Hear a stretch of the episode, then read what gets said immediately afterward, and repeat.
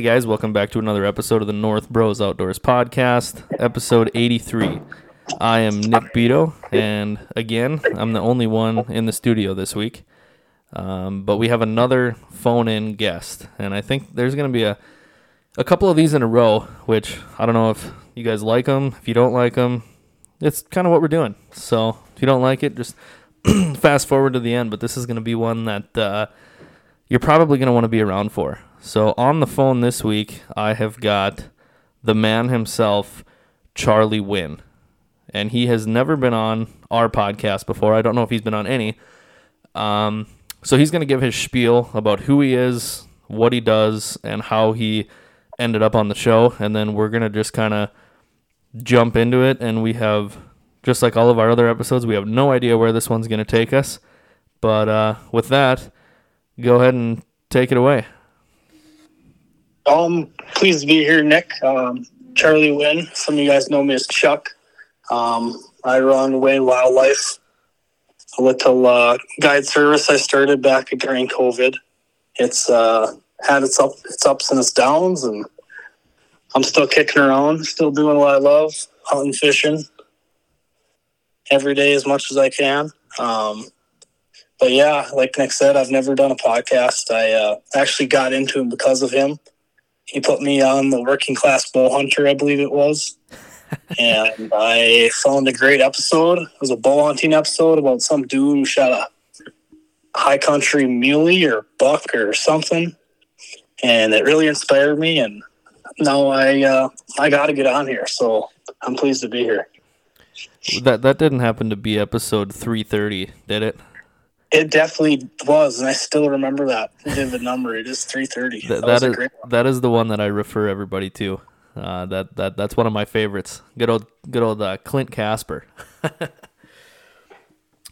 well, yeah, man. Um, I think this episode has been in the works for God. It's probably been what all of a year.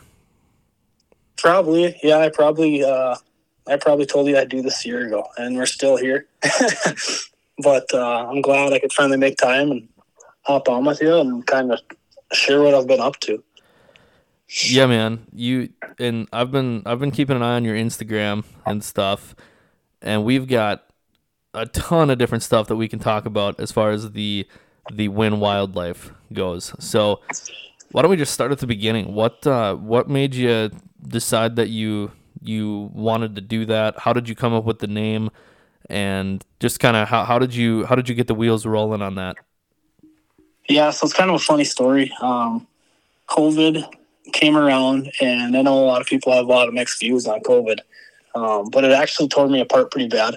I ended up in the hospital on an oxygen tank for quite a few days and i'm not a guy to sit around and be bored. So i always wanted to start a platform um, just to kind of get my name out there to get, get the ball rolling because I will own a resort eventually. When? Great question, but I needed just to build a backing. So uh, I've got one person to come into my hospital room, and they dropped off a charger and my computer. So I went to town, started a website, um, made a name.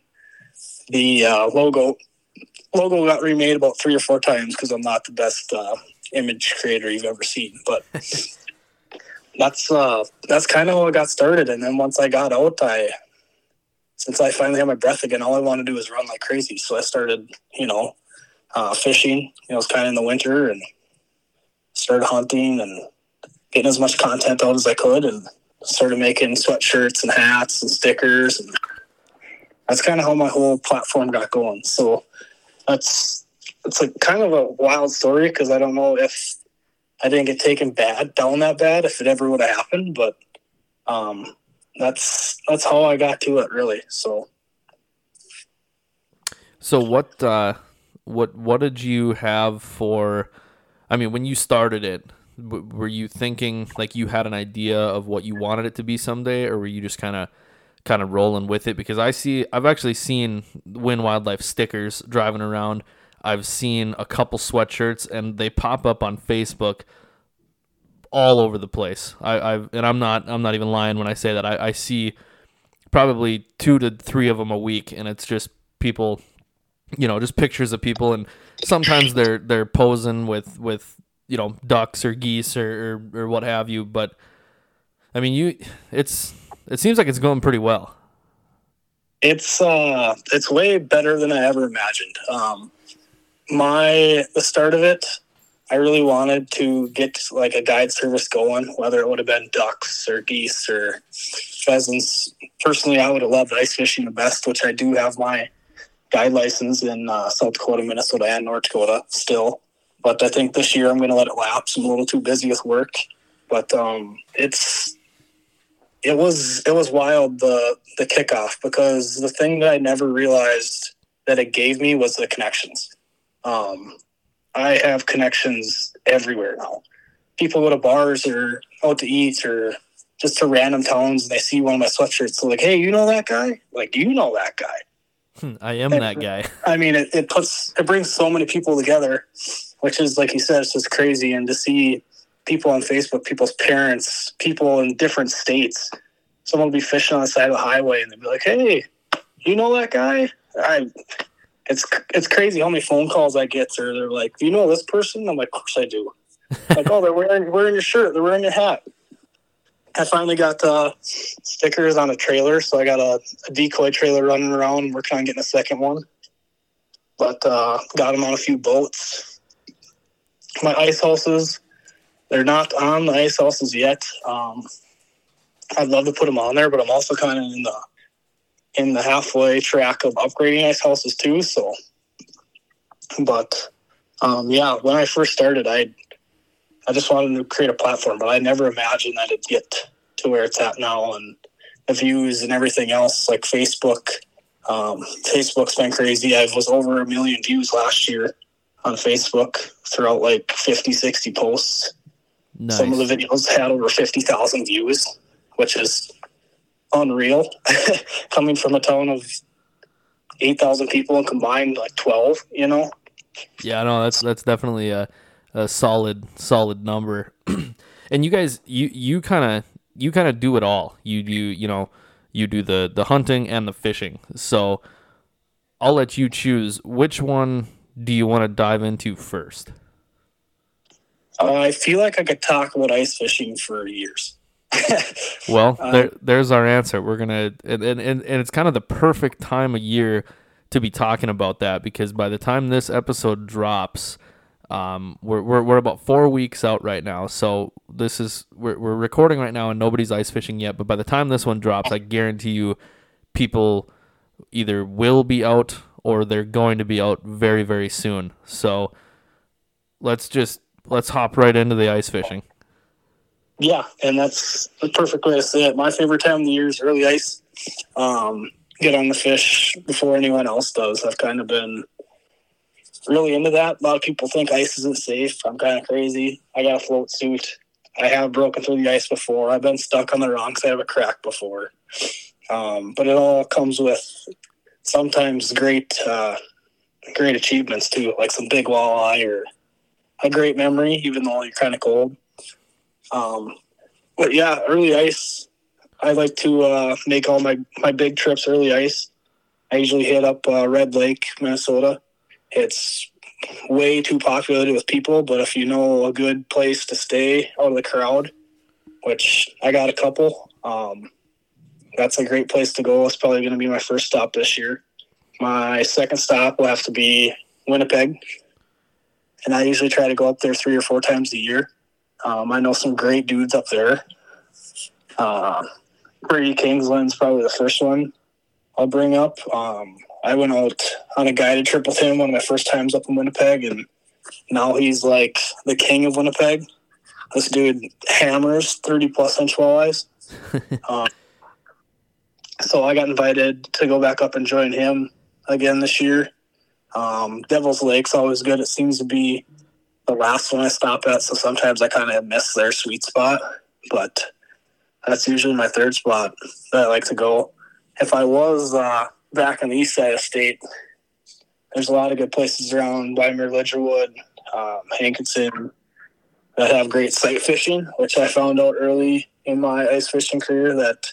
Oh, um, oh yeah. If you don't know anything about ice fishing, sight fishing is uh, the best way to do it. Oh, You 100 can learn 100%. so much from watching how a fish behaves. Yeah, and you, you you hit the nail right on the head down in that area. Not gonna not gonna drop names, obviously, but because if you do that, then that that's uh, you're asking for for some higher activity. Just say that. Um, but no, there there's so many good areas down there, and um, now that you're on the, the, the far western side of the state, are you do you have areas out there that are that are kind of the same, where they're just you know people drive by them all the time and they just overlook them, and and you can you can get on them out there, or is it pretty pretty scarce compared to what it is on the on the eastern side? So I've dug into a little bit of it. Um, there are a few good ponds, um, dams, I guess, are more of them. But then you also got Lake Sakakawea, which the first time I was out here, I never really got to dig into in the winter. Um, this summer, I got to go up to Lake Sakakawea, and it is limited like four or five days straight. So that was uh, unbelievable, and it's only 45 minutes from where I'm at. So I'm thinking about bringing a house up here this year, permanent house. I still got my two portables, but putting a permanent out there on the ice and maybe spending some time on uh, Skunk or Mackenzie Bay because Sakakawea is. If you had time to fish it from the time you were a kid, you'd never go a day without catching fish. I don't think it's just so big and there's so many fingers. But I'm also only skipping a jump away from Fort Peck, which I've uh, I got into a little bit of uh, trout fishing last year in the ice, and that's a whole other game too. Fishing 100 feet of water with tube jigs and two by four rods, basically. I've heard of a couple people going out there, but I've never actually been out there. It, it's definitely that and Winnipeg. Both of those spots are on my bucket list of, of you know, even if I only make it up there once, I'd, I'd like to, to get out to those two spots. Yeah, and they're both. I mean, you got to prepare for both of them. I do Winnipeg multiple times a year, but if you're going, you might as well have two houses. You might as well have two or three augers, three three propane tanks. Bring two or three of everything because I mean you're you're walking into a whole other beast, and that's kind of the same with Peck. Um, I've never done it. I got a lot of buddies who do it, but when they go, they don't go ill prepared. Um, and when you when you get into them, it's a it's a great experience. So I I got to fish uh, Lakers in Lake Pactola, which is uh, Black Hills of South Dakota, and that was just insane watching my graph go to 100 feet. I'm putting on a huge tube jig and ripping a ripping a rod that's half the size of a regular regular like eight foot rod. I'm like, man, this is like insane. I just really wanted to rip into one. I I didn't get fish lot last year because I separated my collarbone. But uh, once I got out and did that, that gave me the adrenaline that I needed just ripping that thing in 100 feet of water. Well, I think if I ever do, um, or I shouldn't say if I ever, because I will, but when I do, I'm gonna be getting a hold of you, and hell, maybe I'll, maybe I'll be, be lucky and find a time where you're heading up, and I can just kind of tag along and and just kind of, for my first time, go with a group of guys that that do it all the time and know, you know, what the hell they're doing. Yeah, and if you don't, you know, it's you're definitely in for something. When I first time I went up to Winnipeg, we got stuck, bottomed out, uh, ice house and pickup. um, had the had the wardens come out or the conservations, I should call them, and they drug us out of the snow because you're in the middle of native country in the casino, and no one wants to come help you. So we had the conservations drag us out, and uh, Mo and Joe were these two conservation guys' names. So they drag us out of the snow at like midnight. Finally, we get set up, and they're like, "Yeah, you know, we'd love to show you a spot. We caught one yesterday." So we just got set down and kind of pulled back up, move a little bit, get sat back down, and literally about 30 minutes later, here's my first ever fish on a Winnipeg, 30 and a half inches and 10 and a half pounds. and that's why I'm addicted to Winnipeg. I, I mean, you'll catch over 25 every year, but I think that weekend I caught 130 and a half and three or four more over 27 or 28. So it was, it was a great introduction, but the beginning of it uh, was a complete disaster. So if you were to rank them, or not even rank them, because all all of the, the the what I would refer to as destination lakes that we have talked about so far, Um, they're they're all pretty pretty popular. But if you were to pick your top two, I, I feel like Winnipeg's already got the number one spot locked up. Or am I am I wrong on that? No, you'd be crazy if I didn't. I'd be crazy if I didn't put it one. It's absolutely my number one spot. All right. So then the second one that if if if uh, if you could only fish those Winnipeg and one other lake, one of those whether it be Fort Peck, Devil's Lake, Red Lake, Leech Lake, Lake Winnie, you know any of those those larger, uh, more popular lakes, which uh, which one would you go with? It's a really tough question. They all got their positives to them. Um, Red Lake, I'd say.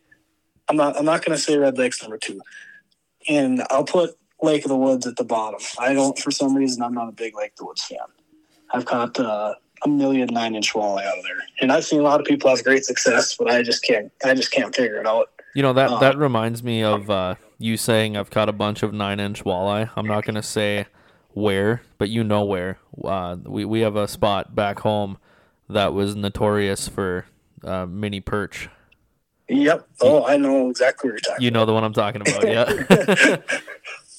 Yeah, I remember seeing there you there about 10, 15 years ago, yeah. and we were doing the same thing. Yeah. Isn't it isn't it crazy that uh, you know we're getting old, man? Yeah, I I don't like to think about it. I got asked my age the other day, and I said, "God, how old am I?" Wow, that doesn't sound good. Yeah, you gotta you gotta count it now. It's it's pretty wild. But anyway, your your second. So so if you had to pick one, so we, we knocked out um, Lake of the Woods and we knocked Yep. off Red. And all of these are great great fishing spots. We're not bashing them whatsoever. But this is this is a big big question. You know, you can only fish Win uh, uh, Winnipeg and one more. I'd have to go with Peck as number two, just because it's so so big. I mean, you could find thirty inch walleye in there, and then next thing you know, you could pull up a fifty inch Laker. And Lakers are kind of like uh, bass underwater. Like it feels like you're fighting a sturgeon. Just an I'm, I'm not tank. big into catching bass, but catching a bass underneath water is is awesome.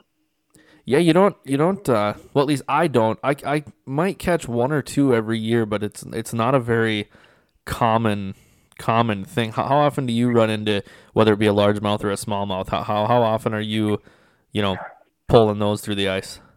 So last year when I was guiding, I'd say I did 90 to 95 percent of my guides in Minnesota. Um, I probably caught one just about every trip, but I did manage to catch a 22 and a quarter and a 23 inch smallie, which are massive for smallmouth. And through the ice, I thought I had on like a 30 inch walleye. And then it came up the hole and it just about scared me once I saw what it looked like. it's not what I was expecting. And all day I was catching crappie or sunfish or uh, perch, you know. Um, but besides in those little small Minnesota lakes, they're not very easy to come by. And yeah, I mean, but when you do, they are they are a blast to fight underwater. Yeah, definitely definitely fun to hook into them on the ice. I don't like I said, I don't do it a lot, but when I do, it's it's uh your initial thought is always, you know, always walleye. And then when you get them up, yeah, it's like, well, what the hell is that? yeah, I've literally jumped before after I saw one come up the hole because it was not what I was expecting at all. So what uh what are what are you are you gonna be you know, like we said, this episode's gonna drop and, and it's gonna be right around the start of ice season. Do you have anything that you're looking to pick up this year? Or what what is your what is your fleet of equipment? And and this can this one this will take a few minutes to get through because I'm I'm wondering about about houses, augers, um, not so much rods because that that's kind of a that's kind of a, a very large topic and there's a whole ton of variety but but your big items your your graphs your your houses your machines to get around your augers your suit. I mean what what what is your what is your arsenal of equipment look looking like going into this year and is there anything that you would would really like to have before this year are you just going to ride with what you've got or what what are you what are you looking like for for your equipment So I always tell myself I'm set because I think I am. I've been riding with a lot of the same stuff since I started. Um, but of course, there's ice fishing, and there's always something new. So the one thing I'm looking for this year, everybody's got the live scope. I have a Panoptix, um, which is the Garmin. I've looked into a fully customized live scope, which is an Unreal dollar mount, but it'd be like a 12 inch screen with the best mapping system, the best uh, live target deucer, everything. Um, right now, like I said, I have the Panoptix. I have four Vexilars, which was my arsenal for uh, guiding. If I brought people out, I'd have my Panoptix showing the whole house, and then if you couldn't see anything, I'd have couple FL28s, a 22, whenever down your hole, so you had something else to rely on. Um, but the one thing that I'm going to get this year is a live scope. I don't think I'm going to get it fully customized because it's just about half a 10 grand, which is insane. And you can get a lot of stuff for that. But uh, that's that's the one thing I think eventually I might I might end up getting once the price drops a little bit. Um, besides that, I have uh, an eight man, a double hub. It's a Eskimo, and I got to use that a few times last year. When it comes to uh, the term eight man, it's you should never believe that. You'll never fit eight people in a double hub, and if you do, I, I don't know if I want to be in there. yeah, it's like the uh, the tents that you can get where they say it's like a four man tent, but really that's like a it's like a two man tent. yeah, exactly. So I got a I got an eight man that uh, I had for guiding for groups like four. Are five. you are you running the which do you have the fully insulated one? I've also got an Eskimo eight man double hub, and mine yep. is mine is only insulated on the roof. The walls are not insulated. No, mine's full. I want to say it's like an 850 nice. XT or something like that. Nice. It's it's it stays pretty warm, and I put them all to the test in uh, Winnipeg, and I still have my single pane uh, buddy heater. So I don't kick out a lot of heat. I do bring along sunflowers, and obviously my buddies bring along stuff sometimes, but we stay we stay warm with that.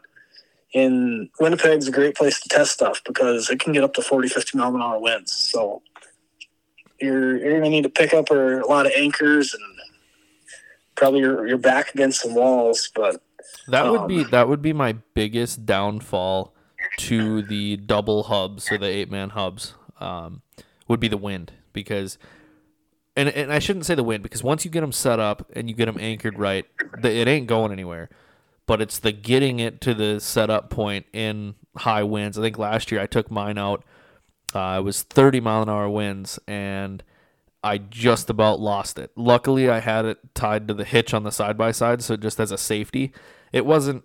I didn't position the side by side in the right spot where, you know, any little bit of wind would it would tighten up and it would hold it. No, I had it off to the side, but it was just kind of a safety, and it actually slid it slid about four feet over and then went about two feet back, and that's when the, the safety strap caught it. But the the wind can definitely be be a bearcat to set up in, but but and maybe you disagree, but I would say once you you might have to fight it to set it up, but once you set it up, I don't I don't think that you would ever have issues of of uh, you know sides popping in or or anything like that. Have you ever had any big issues because of wind other than during the setup? No, no, the setup's the only bad part. And like you said, if it gets away from that, it's that's a doozy because if it gets a hold of wind, you might snap a pole or you might lose one through the fabric, and then you're in big trouble. So usually, I mean, I've done the same thing. I've had some really heavy winds that we set it up in, and luckily, I fished with the same guys majority of the time that we know. We kind of got a system down as to how we're going to put this thing up, and since that they made the new door, which I love on those houses, that actually goes all the way down to the bottom. That's also kind of it's good and it's bad for setting up because it can let they can kind of let loose. But um, if you get a stake down right, I I don't we we we fished in it for like a day and a half, and it was you could hardly see out the door. yeah. so yeah. it was nice for the side, and it was nice for set up, and I'm happy we had a pickup there to block a little bit of it, but. uh no, the anchors the anchors definitely come in handy, and um, I think this year we'll actually try to to put some cots in there and stay in it a couple nights. I was going to ask you that if you if you've done any of the. Uh, obviously, we've all done the well, not everybody, but most you know the guys that that are big into ice fishing, a lot of them have at least whether it was their wheelhouse or somebody else's house stayed out on the ice. But as far as the, the ice camping, which is becoming a lot more of a of a uh, you know popular thing to do, and I think a lot of that has to do with COVID. Uh, I, I, think a lot of people got into ice fishing during COVID, which is not a bad thing at all. I mean, it, it's cool that people are getting out and doing this stuff. But have you ever done? I have not. I have never done the ice camping in a portable. I personally have not either. Um, I think I thought about it last year, and my cot was inside my wheelhouse. So it kind of, if I was to sleep in my three-legged chair, was basically the option I had. And I, I get so sore from bending over and picking up all the fish we're catching that that I can't do that. So I didn't do it last year. Um, we do have the mats, um, the buckets, all that kind of stuff. And this year, it's definitely going to happen. Um, last year, we just didn't quite have all the resources, but uh, I'm I'm totally looking forward to it. I'm even I even want to kind of bring it out and do it bow hunting, set it up um, somewhere that put a cot inside and put a heater if it gets a little brisk in the morning. I've seen people do that. I think that's a great idea too. Another use for the house. That's a that's a one that's one very big advantage, and maybe there's maybe there's other brands that have it, but as far as I know, uh, the only one that I have, I've got Clam and Eskimo, and the one thing that my Eskimo can do that my other ones cannot is you can completely remove the window, so you would be able to shoot a bow or a rifle or something out of it. And again, there's probably other brands out there that you can do it as well, but I think Eskimo, as far as I know, they've been doing it the longest. Yeah, I think you're right. Yeah, I I can we can remove ours on the one on mine too, obviously, and I haven't really done it for much besides maybe yelling at someone driving by. But well, and and I I heard uh, I've talked about this on the podcast before, but there was uh, uh, Mike. Uh, he's been on the show a handful of times. His neighbors have uh, it's a tandem axle castle, and I don't know if it's a twenty footer or whatever, but it's a it's a really big, nice looking castle, and that is what they use sometimes for a deer blind. They drive it out into the middle of a field, take the screens out of the windows, and they sit there and wait for the deer to come out. So, for the people that are thinking, oh well, you know, you can't yeah. use an ice house, it's not camel. It it doesn't matter. no, it really doesn't. Yeah, I know a guy, kind of crazy dude. I did a a YouTube video with him. I think last year. His name's Luke Cornier. He runs uh, Broken Wing Outdoors. He's crazy and he's crazy funny. So if you haven't seen him, I recommend it. But he uh, he walked into a camper this year and completely tore the thing to shreds. And then he set it up on a goose pond and was shooting geese with a shotgun out the window at the same time shooting the walls of his camper. I mean, the, the dude's a nut, but it was come, it was wild. And then his his uh, his snapshots, him holding geese in front of a completely destroyed camper with a shotgun, and it's yeah, you can do some, you can basically do whatever you want. I mean, put your mind to it. You got it.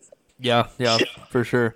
Sorry, I kind of I'm I'm really good at uh, I you know something pops up and then I, I ask questions about that and then now we're talking about shooting up campers with shotguns and and we we started talking about what you were running for uh, for houses for your your uh, your gear setup for this year and we were on the the double hub is the last one that we were talking about. Yep. So I got the double hub. I also got a a two man flip over. It's uh Jason Mitchell Pro X Thermal. I've had that since they came out with them the first time. I still think they're pretty spendy, but they are well worth it. Um, I was gonna say, man, you had that one back when you had that thing in high school. That's the first one I've ever had. Same thing with the Ion Auger I got. It's the oldest gen, oldest everything. I mean, still runs like a horse. I, I, I, I swear by him. I mean, everyone's got their uh, name whatever brand you want. And I can't really argue with a lot of them because there's a lot of good stuff out there, and a lot of the uh, ice fishing brands take good care of you. Their customer service is really good. But uh, yeah, that that Pro X thermal, it's it hasn't done me wrong. Um, I have burnt a hole in the door. I've replaced it. I've broken a lot of zippers. Um, there's holes in the bottom of it now because we were riding it over an ice heave and hit the ice heave and punctured some holes in it. But I've also floated it across open water on Red Lake before, which was about the highest hurt my heart rate has ever been in my life. All right, we, we gotta we gotta hear that story here in a second, but I have a comment on the uh, you had said that the the customer service of all these ice fishing companies take very good care of you, and you are hundred percent right on that. I have not there, I have not dealt with it with Eskimo or Otter, but I have with both Clam and StrikeMaster. Um, I bought a, a StrikeMaster Light Flight auger last year, and something happened with the blades and uh, I it wouldn't cut anymore, and I ended up it, it twisted the shaft on the auger. And long story short, I got a hold of their customer service, and I had just bought it two weeks before. I never registered it, and the guy was like, you know, I've heard of this happening before. It happens. He, I think he said out of every 100 ice augers that of that model that they and it didn't have the power head. I just put it on a drill. But uh, he said out of every hundred of them that he sells, he sees maybe five of them that this happens to. So I sent it back to him. They sent me a brand new one. That that was it. No, didn't have to show proof of of uh, buying it or anything like that. And then the clam one, I had a. It's the. Uh, I think you've seen this one before. It was it's that uh, five sided Jason Mitchell, the thermal five thousand. Yep. Yep. That's the one that I've had. I've probably had that one about as long as you've had your. I think we got those about the same time and uh, I had a the very first time I used it, I snapped a pole and went and talked to them, and they didn't even they they sent me a whole new hub assembly, no questions asked, no money, no nothing. It was so yeah they they definitely will take care of you as long as you're you know I I wouldn't I mean the guys that are out there like oh well I've had this for you know forever and then I'm I want you know they don't even make this house anymore but I want replacement parts for it and they tell them no and then they get mad and say well that brand sucks well don't try and don't try and cheat the system. You know, I mean, if you're if you're uh, honest about it, I, I don't think uh, you're gonna have any issues. And, and like like Chuck said, I I have never had an issue with a uh, brand um, honoring their warranty. Yeah, the first time I ever had to call one of them, it was uh. They're Artisam, which I believe is Otter, and a couple other companies are in there with them. But I broke a blade in half on my on my ion going through the river and hit a rock. And the thing still cut fine, but it looked goofy. And sometimes it got stuck and whatever. And I called them, and literally two days later, brand new blades. I took the one off. I had one like basically new blade anyway, and just kept it as a replacement. I'm like, wow, that's crazy. So I Ion has never done me wrong. Um, I got two of them now. I ended up borrowing a buddy's and broke his handle, which that's the one. If there's a downfall of Ion, it's when you get to Winnipeg and you got four feet of ice and you're trying to rip up, I don't know how many pounds of snow, but you got to put some force on whatever you're trying to pull up on. And the handles sometimes get a little wiggly. So I personally replace the handles on them, which just call them, put in a $20 order and some screws and whatever, redo the wiring of the handle, and you're good to go. But besides that, I've had zero complaints. Um, and then everyone's got their favorite. You know, everyone. Someone's. Some people run the propane Eskimo. Some people run Jiffies. I mean, batteries are obviously becoming a big thing. You just got to keep your batteries warm. And I never really have issues with batteries, so um, Ion's my way to go for augers. The, the the pop over hub is still still kicking. Thing stays warm you know, talk, talking about the the augers. Uh, so I have, I have five, and I'm sure you have a handful of them as well. And obviously, you have your your newer ones that you use more. But uh, my favorite auger that this might surprise with with all the technology we have now and the battery ones and the ions and everything.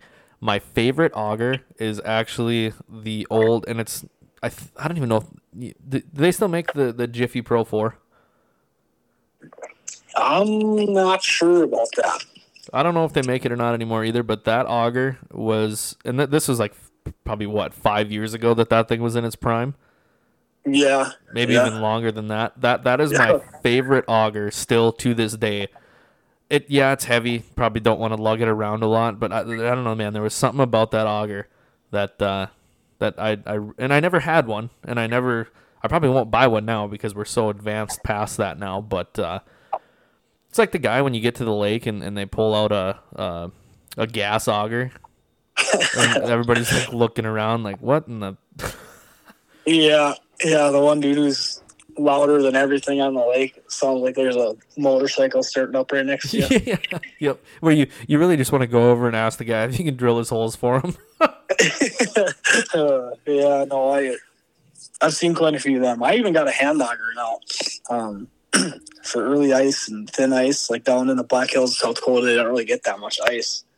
And for me to put, if I go that way, um, sometimes I just put everything in my car because it's hardly worth bringing a house with like the hills the way they are, dragging a house up and down the trees and everything else there. And You must go out there. You must, you must go out there quite a bit because I got you on Snapchat and I'm always, especially in the wintertime, I'm, I'm always thinking like, oh, I wonder wonder where Chuck's fishing this weekend.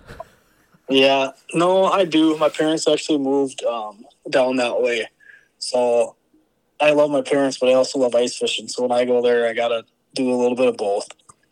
And sometimes they come out with me. Sometimes it's tough, but it's uh, there's a lot more trout down there, so it's kind of fun. Um, in the summertime, I do fly fishing down there. I got a fly rod, got my own flies, waders, all that good stuff. So it's how, how was the how was the learning something different. curve? The learning curve, learning how to fly fish because I've heard that that's a.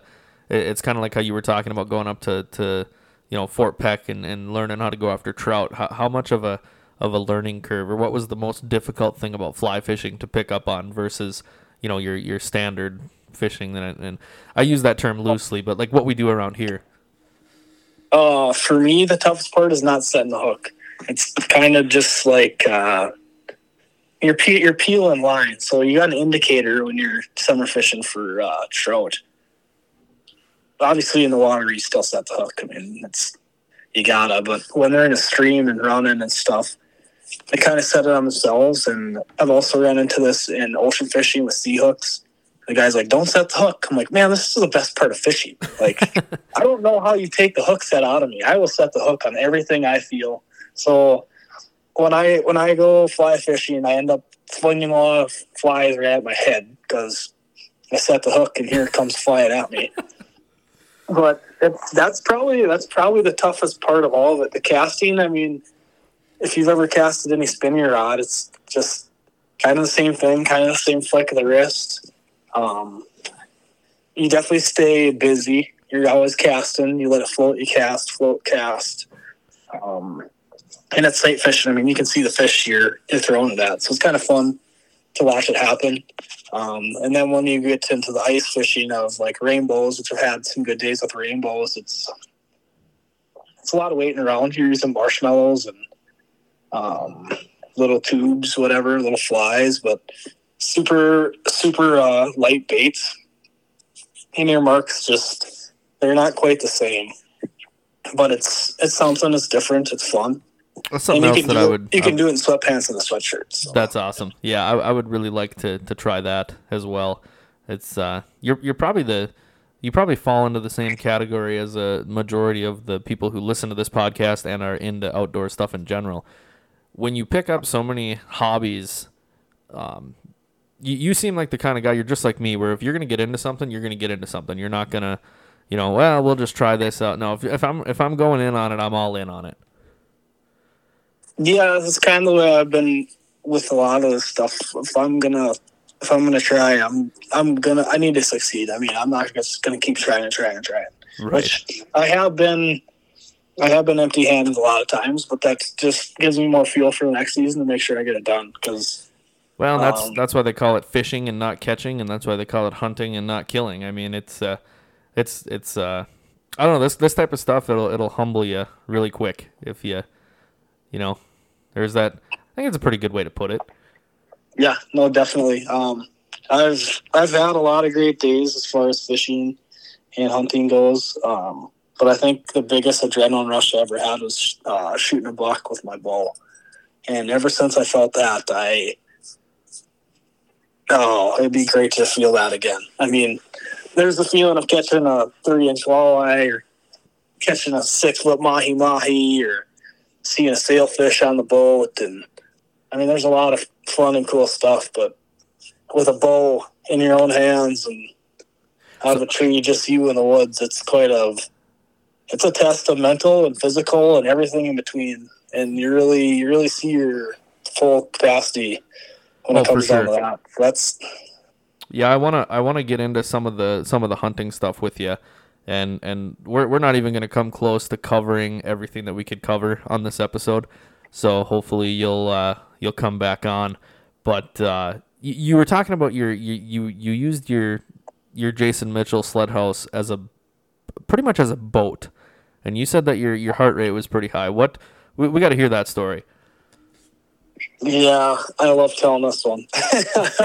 uh, so Red Lake every year we go up there early. Um, best fishing. We go out of a place called Boondocks. It's a smaller, um, smaller campground. I actually tried to buy the place last year, the resort, and it just never ended up working out. But uh, we went out there early ice one year, and of course it got windy. We were out there in like 14, 15 feet, and I checked my graph, and it was like a straight line on my graph. And I was like, what in the world is going on? Why is my line in the side of my hole? Well, sure enough, we've broken off shore and we're drifting out. So by the time I realized what was going on, my cousin gets out and goes and runs and checks on. He's like, dude, that's like a 200, 300 yard crack. So luckily, we weren't the only ones on the other side of this crack. And of course, it made national television and we were on Facebook and laughed at and torn apart, whatever. But uh, there's a guy on a snowmobile on the other side of the crack too. So he he comes over to us. He's like, "What are we gonna do?" I'm like, "Ah, I don't know." So he takes off on a snowmobile one way, and he's like, "I'm gonna go try to find the end of it." You're looking at him going, yeah, yeah, your first time, mine too. yeah, yeah. So he takes off and tries to find the end of it, and comes back 15 minutes later. He's like, "Yeah, there's no end that way." It's like, all right, well, looks like you got one more shot. You got the other. You got to go the other way. And we're pretty close to the line where the native, the reservation takes over the water up there. So you can't really go that far that way. So we ran out of luck. Um, so we were stuck, us and these guys on the snowmobiles. So we were renting from uh, Jerry, is his name. He rents Boondocks, and he calls us. He's like, "Hey, you guys got to come in. We're we can't have national news out here. We can't do this again." Blah blah blah. I said, Jerry, we almost have our limit, man. We're getting some good. We were hey, we had a good fishing. And is this is this before the sheet broke off, or is this after, like where you're where the guy's checking for the edge on the snowmobile? This was after the sheet broke off. Oh, so you're, you're like, yeah, you know, Jerry, I I, I know I'm I'm I'm uh, kind of stuck out here. Yeah, yeah. No, we were stuck. Um, so he's like, "All right, well, I got a guy with a flat bottom boat coming out. He's gonna come up, come on, get you guys." Said, "Okay, I guess that's what you want, man. We're like one away from our limit." He's like, "Yeah, I don't care, man. We can't. I can't. I can't be on national television again. They're gonna make you know make a big deal of it, which they do every year." And they, I've got people ask me every year from on the wrong side of the crack for some reason. I'm not even there sometimes, but. Um, so yeah, he comes across in his flat bottom boat and he's looking at all the stuff we got and we load up one group and they go across and sure enough he comes back and it's me and my cousin. He's like, What do you say? We just pull up behind the boat. I'm like, Oh I got my Garmin in there, got my backpack. I mean, there's thousands of dollars just sitting in my ice house and there's the holes for the the rope of the sled, which I made bigger because I wanted a bigger rope and then there's just the screws for like the the whole tent itself. You I said, dude, if this have- thing doesn't float and it starts sinking, you realize that we have to let go of it because otherwise it's going to sink this whole flat bottom boat with us. did you have high facts on it? What's that? Did, did you have high facts on it as well? No, no. Luckily, I didn't because I don't know if I would have trusted that. I still don't have high facts on it, and I mean, it would never float now. It has big holes. It catches snow whenever we haul it out. But yeah, we put it in the water, and I watched that thing go down and kind of level itself out. And it wasn't too far from the holes from the rope, and it wasn't a wasn't a short paddle across that 200, 300 yard crack. But my heart rate, I tell you what, I Did I was having I was having a a moment. I could hardly breathe. did that come from uh, just the whole scenario, or mainly because of the multi thousand dollar um uh No. like wakeboard you're pulling behind you? Yeah, no, it came from it came from the boat that we just made on the ice house. the scenario didn't scare me. I, I mean, we could have, we could have made it across. I wasn't really worried about that. But the fact that everything I had put into ice fishing was inside the house, my auger, my backpack, my all my electronics, and we're just gonna float it behind me. And then if it sinks, I got no choice but to let go of it. I'm like, I, I don't know if I could. I might as well sink with it. So were you So- were you holding the rope on the? I was, yep. And I what- was holding the rope on the back. My cousin was on the front with the oar. What kind of boat was this? What kind of? I mean, they, they had to have carried it out and slid it off the edge, edge of the crack. What what kind of uh, what kind of motor did it did it have on it? And was was it difficult holding onto that sled as you were, you know, did it try to pull you at all, or was it pretty pretty easy? No, so there was no motor. It was like a 12 foot duck boat, but it wasn't like a V. It was kind of more of a flat bottom. Sure. Um, but it was still super sketchy. I mean, and yeah, I couldn't take my eyes. I, I never turned around in front of me. And then the two guys who went out before us, they were casting lines because they were just on the boat. They know they're going to make it across fine.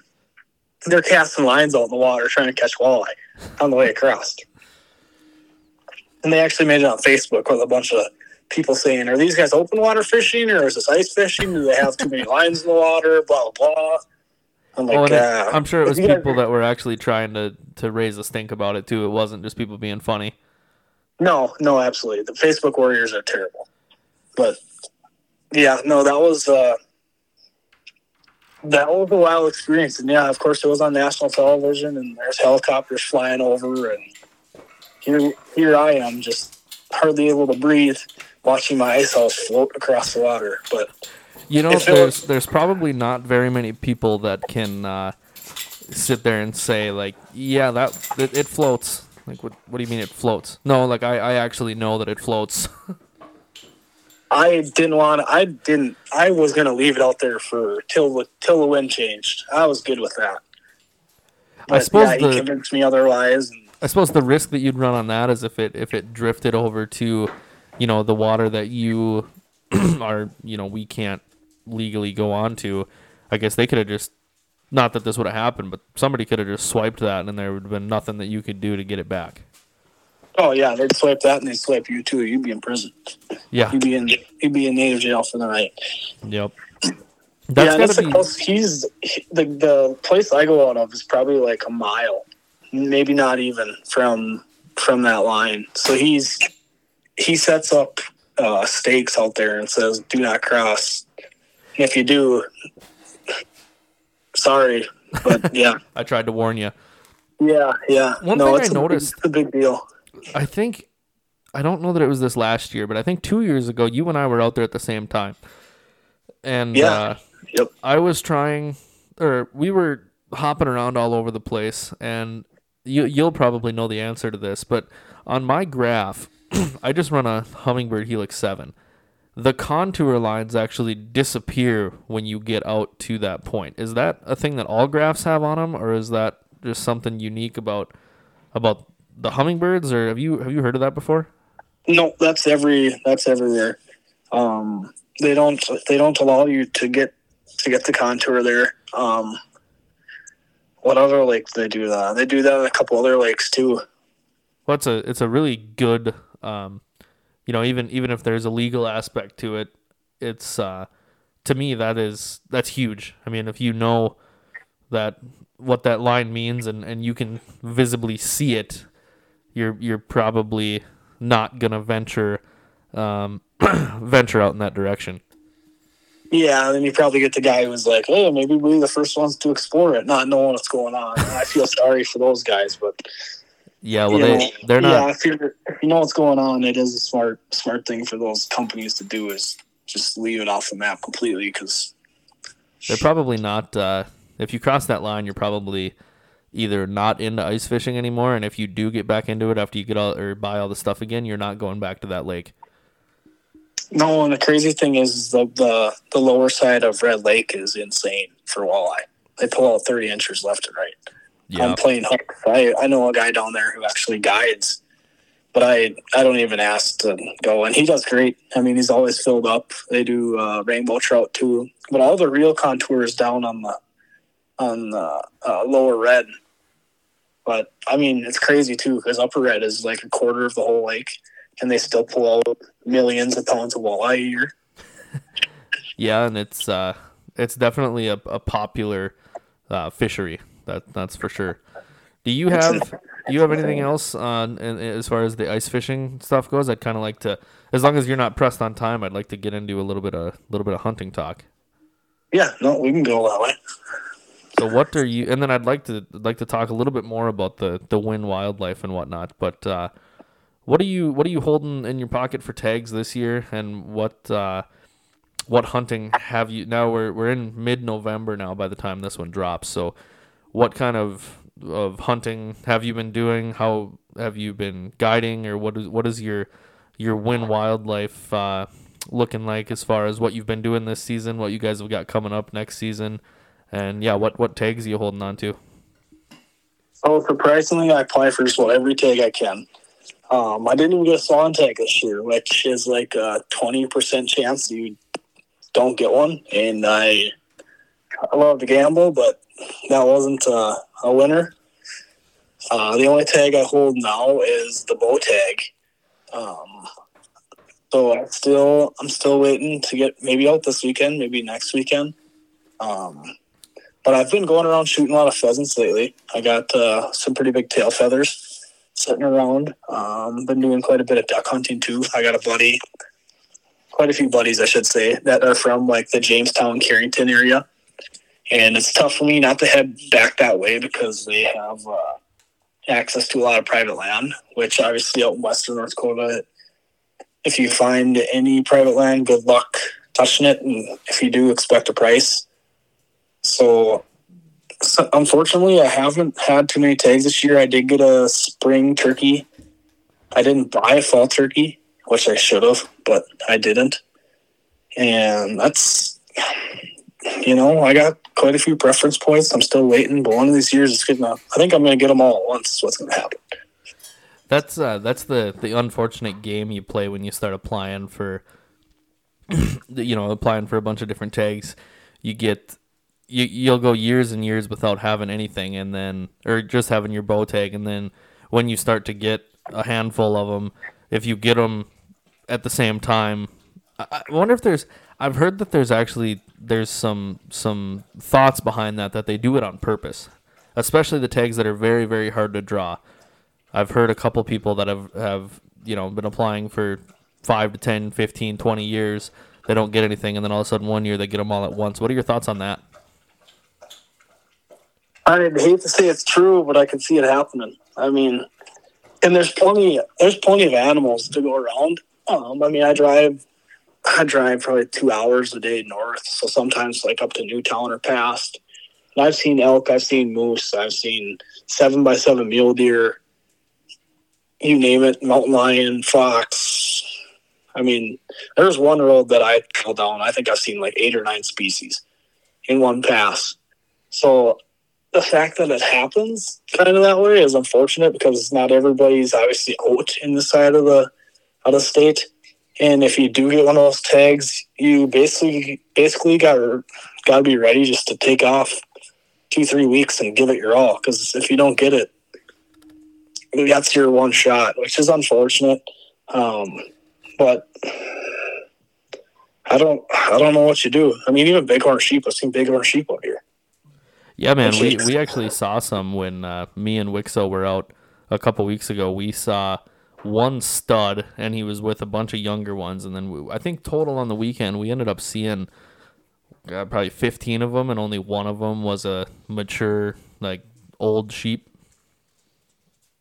And I don't. Did they even release bighorn sheep tags this year? I don't think they did. Did they? I don't know if they did or not. Um, but one one thing that speaking of that, one thing that we thought was kind of funny is when we rolled up on them on the truck in the truck. Uh, you can tell that they have absolutely zero pressure on them because they just turn and look at you like, "What are you, what are you looking at?" Sounds like an antelope. we saw a handful of those this weekend as well. I drive by quite a few of those, and they just kind of look at me like, "What are you doing here?"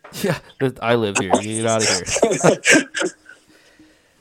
so what yeah, about? I'm not, I'm not allowed to uh, carry any weapons on um, leased oil field roads or my company vehicles, but That's I could do a lot of quick uh, stock hunts. I can tell you what, because where, where those animals are, I've had coyotes come up and lick my pickup. Like they just don't. Is They don't that care. is that like a rule in place uh, by the oil field or your your employer that you can't do that because they don't want you doing it, or what's the? Uh, Yeah, so my employer doesn't want us doing it for safety reasons. Um, the oil companies they lease the roads from private landowners. Most of them have their land electronically posted. And then at the same time, if you're shooting anything out there, you got a stray bullet hits a saltwater tank or oil tank. You're talking massive explosions. So, and they have them already. I mean, the oil field isn't the safest place in the world.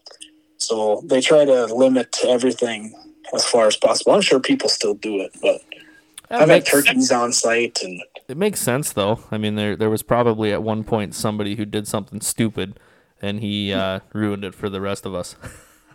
I guarantee there still are people who do it. I don't, I don't doubt that. But yeah, it's it's probably for the better. yeah, yeah. Unfortunate, especially that's when you that's when you find your uh, your trophy mule deer running around out there when you have nothing but your cell phone to take a picture of it. Yeah, I, I had a seven by seven with drop tines. I kind of turned towards it, had it in my spotlight, and started running at me. I'm like, oh, when does this happen? when you're not hunting and you're working, I guess. yeah, What uh, Exactly. what what what's the rest of the uh, the Wynn Wildlife crew been up to? I think a lot of those guys is what I've been seeing on, on Facebook with the. I saw your trailer, your decoy trailer. That that was pretty pretty sweet. But what what are the what are the rest of the fellas been up to? Yeah, um, duck hunting's been big. We actually got into a tournament last weekend. It's put by put on by Headlocks Bar out of uh, Carrington, which one, which is one of my buddy's fathers. And we did it last year. We won. You get uh, you get 870 Remington 870 shotguns for winning. We won it again this year with one of my buddies' teams. Basically, we all hunted the same group kind of and shot a ton of super big green green mallards. Um, so we we made sure that everyone got a gun. So now everyone kind of that hunts in that group has a shotgun from the tournament. Won some decoys. Um, but they've been doing a lot of uh, a lot of duck hunting, and then there's still the groups that are running around doing bull hunting. It's just you never really see the work that all these guys put into bull hunting because there's only one picture you do see, and it's the result.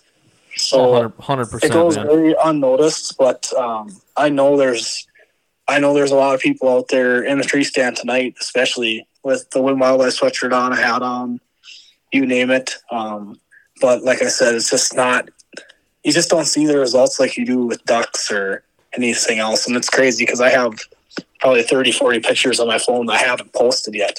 And I just get too busy, forget to do. And I mean, these guys put in a lot of work and they do it for people other than themselves, which is like another thing with the Wynn Wildlife kind of getting going. Like I, I wanted the guide because I felt like I've had the best days of fishing, and I'd rather have someone with me who can catch a 20 inch fish and it'll light up their room. Because for me, a 20 inch fish is like cool. Yeah, right. Just add add that one to the tally for the year. Yeah, you know, and it, it sucks that it's gotten to be that way for me, but I really enjoy bringing somebody who's who's enthusiastic and who wants to learn. And like I've been with people who've got nine inch, ten inch walleye, and they're like, "This is the best day ever." I'm like, Really? that was to me that day was like pretty pretty terrible, but yeah, it's, and, and it's, it, it's it's crazy good and it's that- It's got that way, but that's kind of the way a lot of these guys are. Even with like the duck hunting group, like they've they've had some really crazy hunts. So when we can get a group of eight, ten people, and someone goes out there and shoots their limit of greenheads, and they're huge, they're like, "Dude, thank you so much." It's like, "You're welcome. I'm glad that I could help you do that." It For means the world to us, you know, to to put somebody on something like that. So a lot of these guys just uh, it's made a lot of great connections, and obviously now they kind of look at the page and they're like, "Wow, these guys, these guys do this quite often." But we try to keep getting more and more people involved, more young, young people involved and just kind of show them how to do it the right way. Oh, for sure, and I, I think the uh, the youth part of it is is huge, especially for the for the future of uh, the the outdoor industry. Whether you're talking hunting, fishing, you know, kayak, anything outdoors, it seems like it's getting um, more and more rare to find younger people or, or, or you know kids that are that are into that. They'd rather sit with their their iPad or their Xbox or, or whatever. Uh, we probably should have done this at the beginning, but uh, do you want to? Can you get into kind of like the structure of of what when Wynn Wildlife is, and if, if somebody's looking to to go hunting or fishing with you guys, how they would, would get a hold of you, and and what uh, just kind of how your whole system works? Yeah, so uh, I've got a website, wynnwildlife.com, um, fully set up. Um, you can book fishing trips through there. This year it'll be tough. I uh, I had a bunch lined up last year. Separated my collarbone. had to cancel quite a few. But uh, there are. It's almost like the Airbnb setup. If you ever kind of see that, like you click on a date, you can click on the hour you want to go to. Um, have merchandise on the website, have photos, have the whole about who we are, what we do, um, all that kind of good stuff. I've also got like waivers as far as if you want to rent a house, just so I don't get sued because it's something you got to do to be an outfitter is kind of cover your bases. Um, I'm also always available by phone, which is on the website. Got Facebook, Instagram. Um, what else do I got? YouTube. YouTube is. I'm not a big YouTuber, so unless it's for like a great, a great, great time and me and some buddies that I just want to relive a memory every once in a while. I'm not really a huge YouTuber, but you'll catch me on some big time dudes videos every now and then. Um, I've been on Mindak Outdoors a couple times and Broken Wing, and um, that's when I'll get on Kingsland outfitting this year as well. Um, but I did just buy a shot cam, so I'm going to be trying to do a lot of snippets of hunts, stuff like that.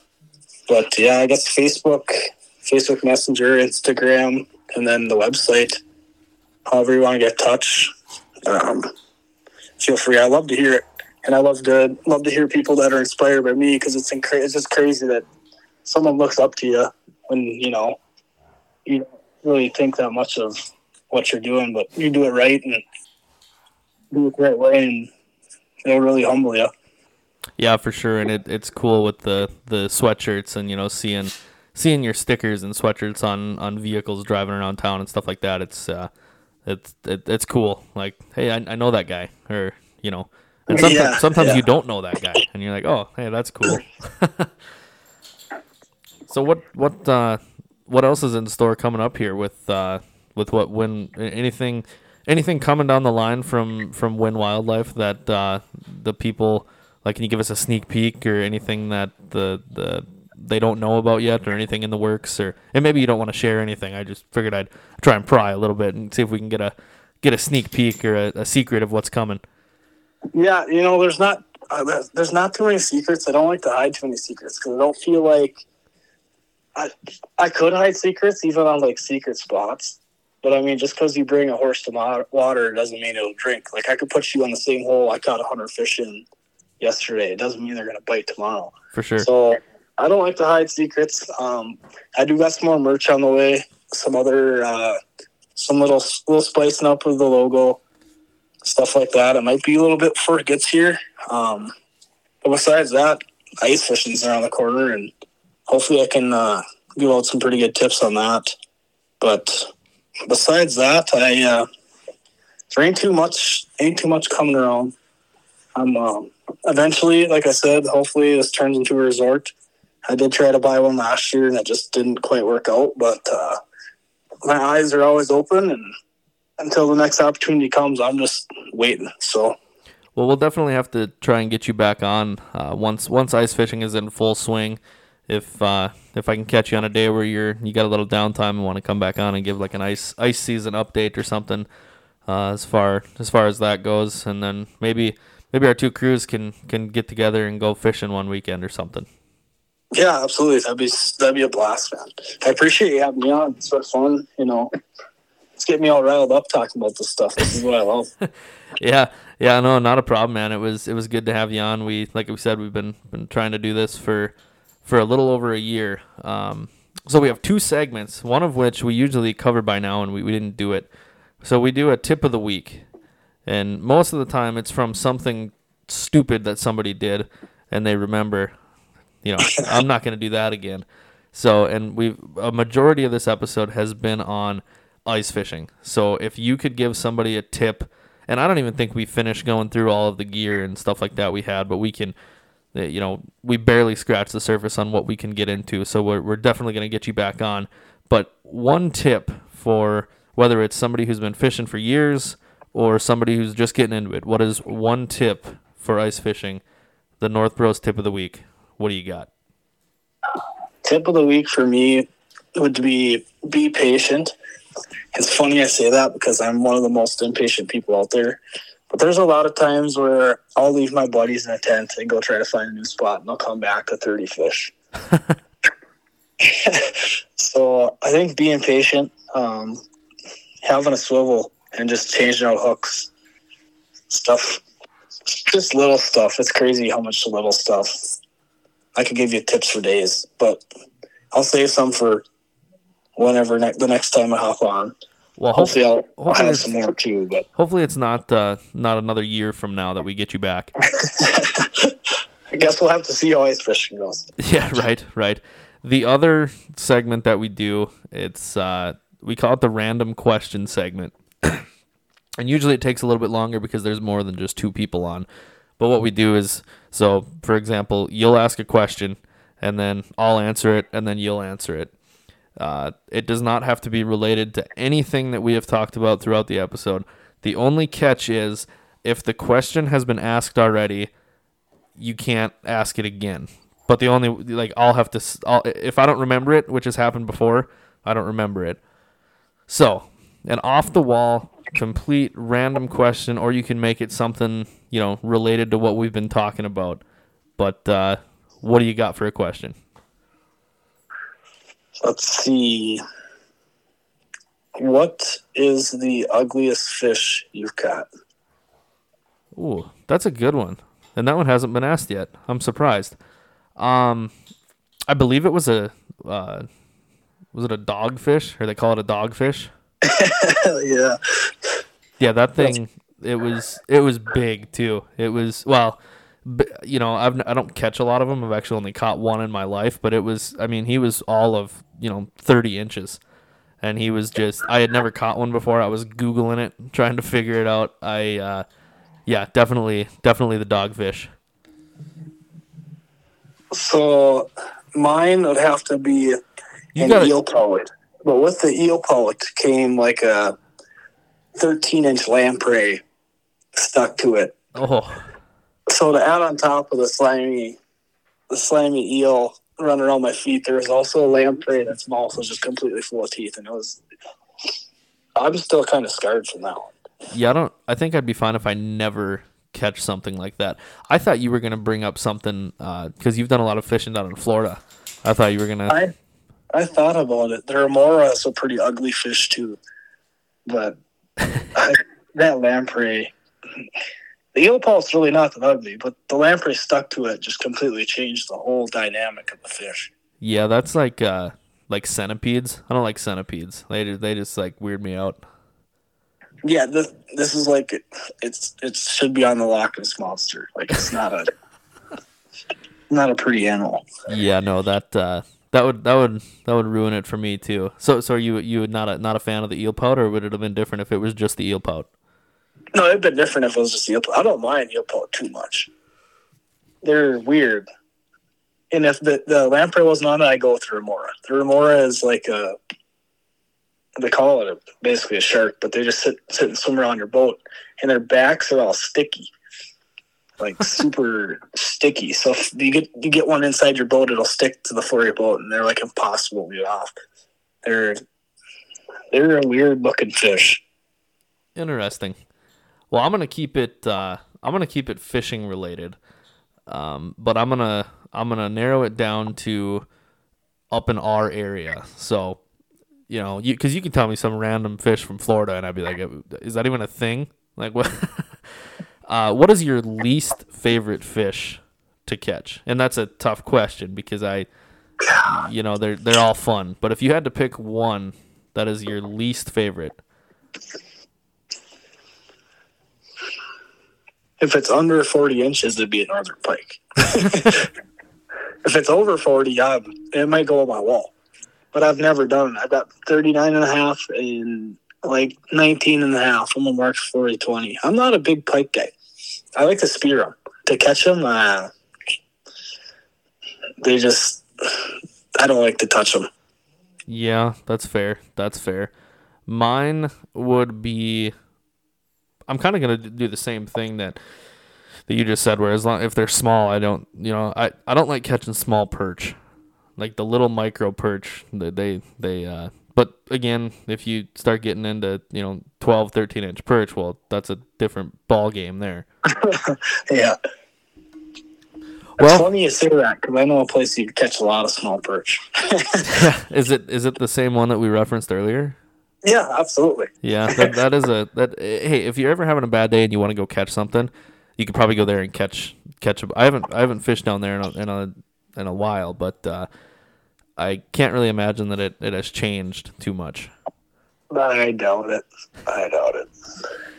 Well, you uh, you you you said you're gonna get out hunting here within the next couple weeks. What what uh, what else you got coming up? And then if you've got anything to close out with?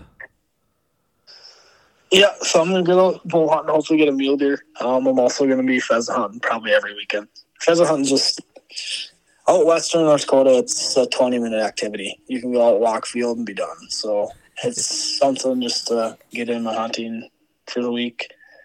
Um, besides that, pretty much stay busy until the ice comes around. The weather's gonna be kind of up and down, so I'm not convinced it's gonna be here that quick hopefully I'm wrong.